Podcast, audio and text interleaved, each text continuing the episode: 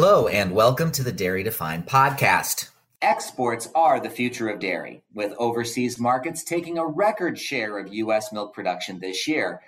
But enough about exports. Let's just talk about ports, because you can't sell overseas if you can't ship in the first place. And that's a problem for dairy right now, as the demand to get goods to the U.S. fast is complicating dairy's efforts to serve overseas markets. Explaining what's going on and what dairy is doing about it Tony Rice, NMPF's manager for trade policy. Tony, let's start at the beginning. How did the ports crisis end up involving U.S. dairy? And how does dairy's situation differ from what other parts of the economy may be facing? This is a really good question. And when I was home at Thanksgiving, I was talking about what I was up to, and the question came up about the supply chain issues and the ports crisis.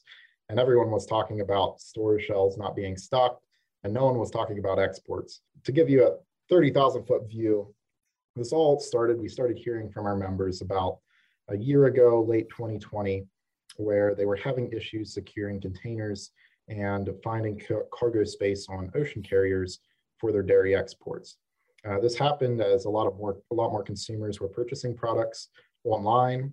Uh, the pandemic shifted a lot of consumer behaviors, and a lot more products from China and South, Southeast Asia were being imported here into the United States. This was unprecedented demand, and uh, in the past there was a trade imbalance between the United States and Southeast Asia and China, uh, but that trade imbalance exacerbated uh, to the point where it became so lucrative to bring imports into the US that these ocean liners were turning around trying to carry empty containers back as fast as possible without picking up US uh, ag and other and dairy products. Uh, so this has been an issue driven primarily by the carriers themselves. Uh, there are market forces involved, but it trickles down throughout the rest of the supply chain, and it's created a number of issues. Uh, first and foremost, the, the shipping cost has gone through the roof for a lot of our dairy exporters, as well as unprecedented fees for detention and demurrage. These were tools originally used to provide, ironically, incentives for efficiency in the system, but now it's more of a revenue uh, stream for these carriers that are being somewhat abused uh, at the detriment of US dairy exporters. And the last part of that is the difficulty in actually finding containers. And as I mentioned before, finding space on the ships. A lot of that's due to the lack of transparency. Uh, a lot of our exporters don't know when their the ship is going to be in dock. They don't know when they're going to be able to get a container. They don't know when they're going to be able to drop off a container if they do secure one. Um, with shifting timelines and unpredictability, it's been really difficult for our uh, members and exporters to meet the deadlines that our customers set within the contracts. And it's been having uh, issues all throughout this year um, and unfortunately, they're happening now and are going to continue uh, probably past Christmas uh, and into the new year at this point. There's a lot of factors here, Tony, and clearly there's a lot to be untangled. Uh, could you first define demurrage for us and, and why that is significant? That's the fee assessed for when a container or a cargo box is left at the port where the carriers originally have a set of what are called free days where you have uh, a certain amount of time to pick up that container, uh, but beyond that allotted amount of time, if you fail to pick it up, you're charged a demurrage fee. Now, the flip side of that is the detention fee, where if you take that container um, outside the port and it's held outside the port for too long, there's a fee uh, associated with the number of days that it is past its due date back at the port. And normally these are really good guidelines to help exporters get their containers to the port in a timely fashion and have a quick turnaround. Uh, but unfortunately, with these unpredictability and, and lack of transparency from the carriers, it's, it's really difficult for our exporters to fall within the guidelines and then they find themselves slapped with these, these excessive fees that just pile up uh, quite rapidly. Can't the marketplace work this out? That's a good question. And normally that would be the answer is the market would correct itself but as you can see, it's been over a year now, and the problem has just gotten worse over time. It hasn't fixed itself. And part of that is due to the fact that these ocean carriers, they operate in a captive market. There's really only 10 carriers uh, that carry about 85% of the goods, uh, both imports and exports uh, from the United States and to the United States. And of those 10, uh, it's really only three since they operate on alliances. So as you can imagine, these, these carrier lines, who, which I, I will make two notes of. One, they're all foreign flagged, they're all foreign owned. None of them are US based that carry out of uh, agricultural products out of the West Coast. And two, they're exempt from US antitrust and anti competition laws. Uh, so they are also are not subject to the regulations um, that many other markets, uh, free operating markets here in the US are subject to. There's not guidelines in place for them to follow the same rules, and they don't have the interest of the American exporter in mind. And it draws the question of whether or not the stability of US exports and dairy exports and agricultural exports are reliant on foreign owned or foreign operated carrier lines. So that's that's a large concern for exporters, and it's become very evident over the past year that these carriers, in fact, do not have the interest, uh, our interest in mind, providing a lack of transparency that seems to be intentional, uh, using the ten- detention and demurrage system as an additional revenue stream, as well as um, using retaliatory measures and intimidation whenever some of our carriers um, file any complaints. So there's a fear of even uh, speaking out against the carriers because you might get slapped with a defamation lawsuit.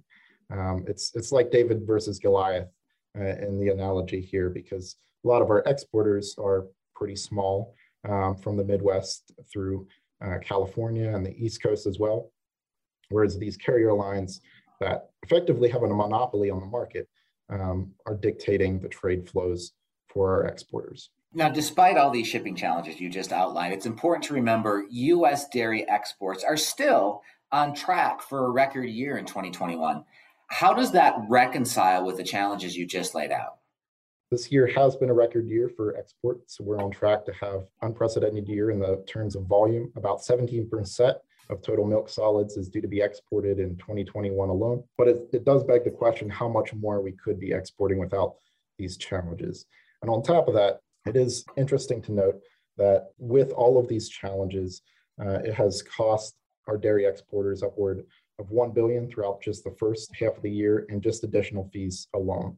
That's not to mention the number of uh, lost sales, ruled contracts, the loss of product quality because of a lot of these uh, shipments of powder and whey and lactose and whatever it may be. They're sitting in the dock waiting on a ship and then that booking gets rolled. It might get rolled once, it might get rolled twice, um, it might be a month or two months or even three months, some reported, before that product reaches its final destination. Uh, dairy is a perishable, pro- perishable product, and the quality goes down when it reaches its final uh, customer. We've had a lot of these problems, a lot of reports uh, from our members that they're losing sales at the detriment to US exporters and our competitors, namely New Zealand and the European Union, who haven't had as many issues um, exporting their product, they're taking up the slack. With growing international demand for all agriculture and dairy worldwide, uh, it's uh, it might be a injustice to say, but we really are missing the boat in picking up those um, potential sales that we could be having, uh, certainly in Southeast Asia. So, what solutions are we seeking to fix these problems? Sure. This is a question we ask ourselves uh, about a year ago, when we first hearing from our heard from our members, we decided to partner with the U.S. Dairy Export Council, who in trade policy issues we work hand in hand. We developed a ports working group of members, a small group who work on the the, the legit, excuse me the logistics side of things on a daily basis, and we we started to brainstorm what we could do uh, to help resolve the issue. We we hired a professional firm to partner with us uh, as well and we devised uh, a few means of going about it, a multi-prong approach, if you will. Uh, we started communicating directly with the administration, including uh, meetings with DOT, USDA, and the White House, as well as the White House uh, Ports Envoy for the Supply Chain Disruptions Task Force, John Porcari, to brief them on the issue and make sure that they're focusing not just on the imports and the empty shells, but also on the export side of things. Then the second approach we've been taking is with uh, Congress.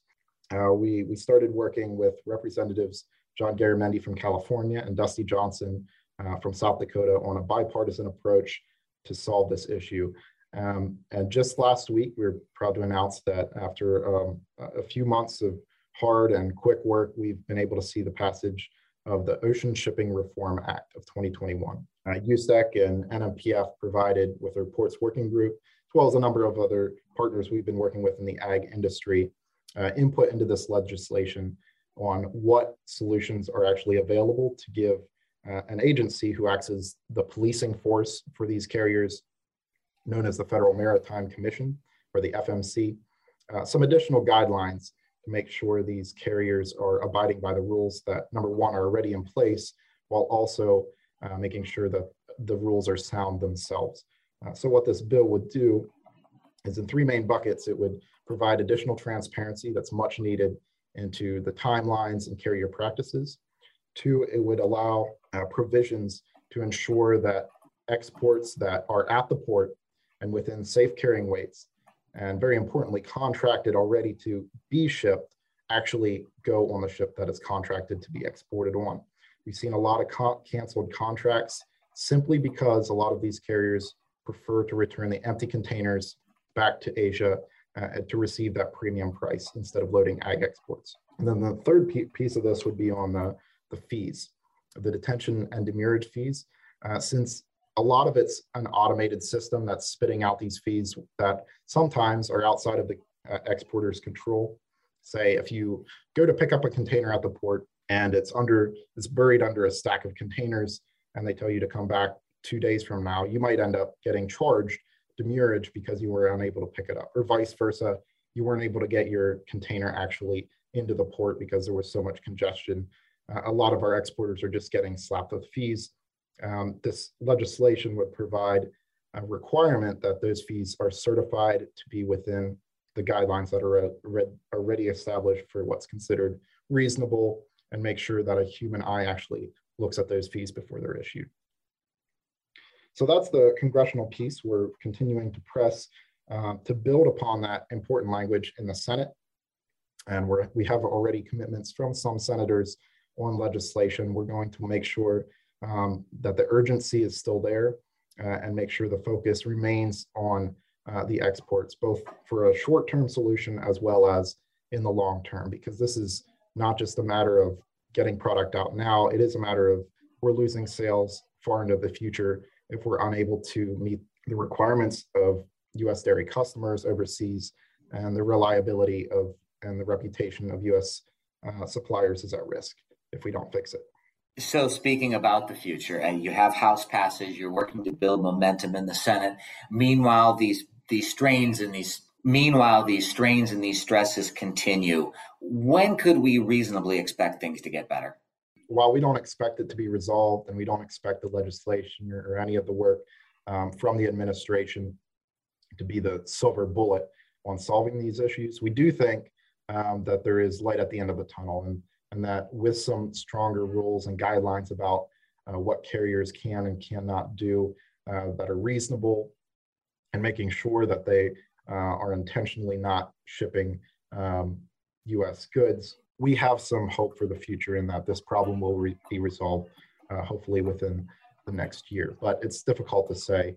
Uh, we are focused on keeping up that pressure and ensuring, uh, both in Congress and both with the administration, that there's fixes out there and the fixes are not just uh, a one time or one off, that these are going to be uh, some fundamental reforms that are much needed in this industry to ensure that this situation doesn't happen again. We're speaking with Tony Rice, NMPF's manager for trade policy. Thanks for your time, Tony. Thank you. And that's it for today's podcast. For more on NMPF's policy priorities, visit nmpf.org. And for more of the Dairy Defined podcast, this podcast is on Apple Podcast, Spotify, SoundCloud, and Google Play, all under the podcast name Dairy Defined. Thank you for joining us.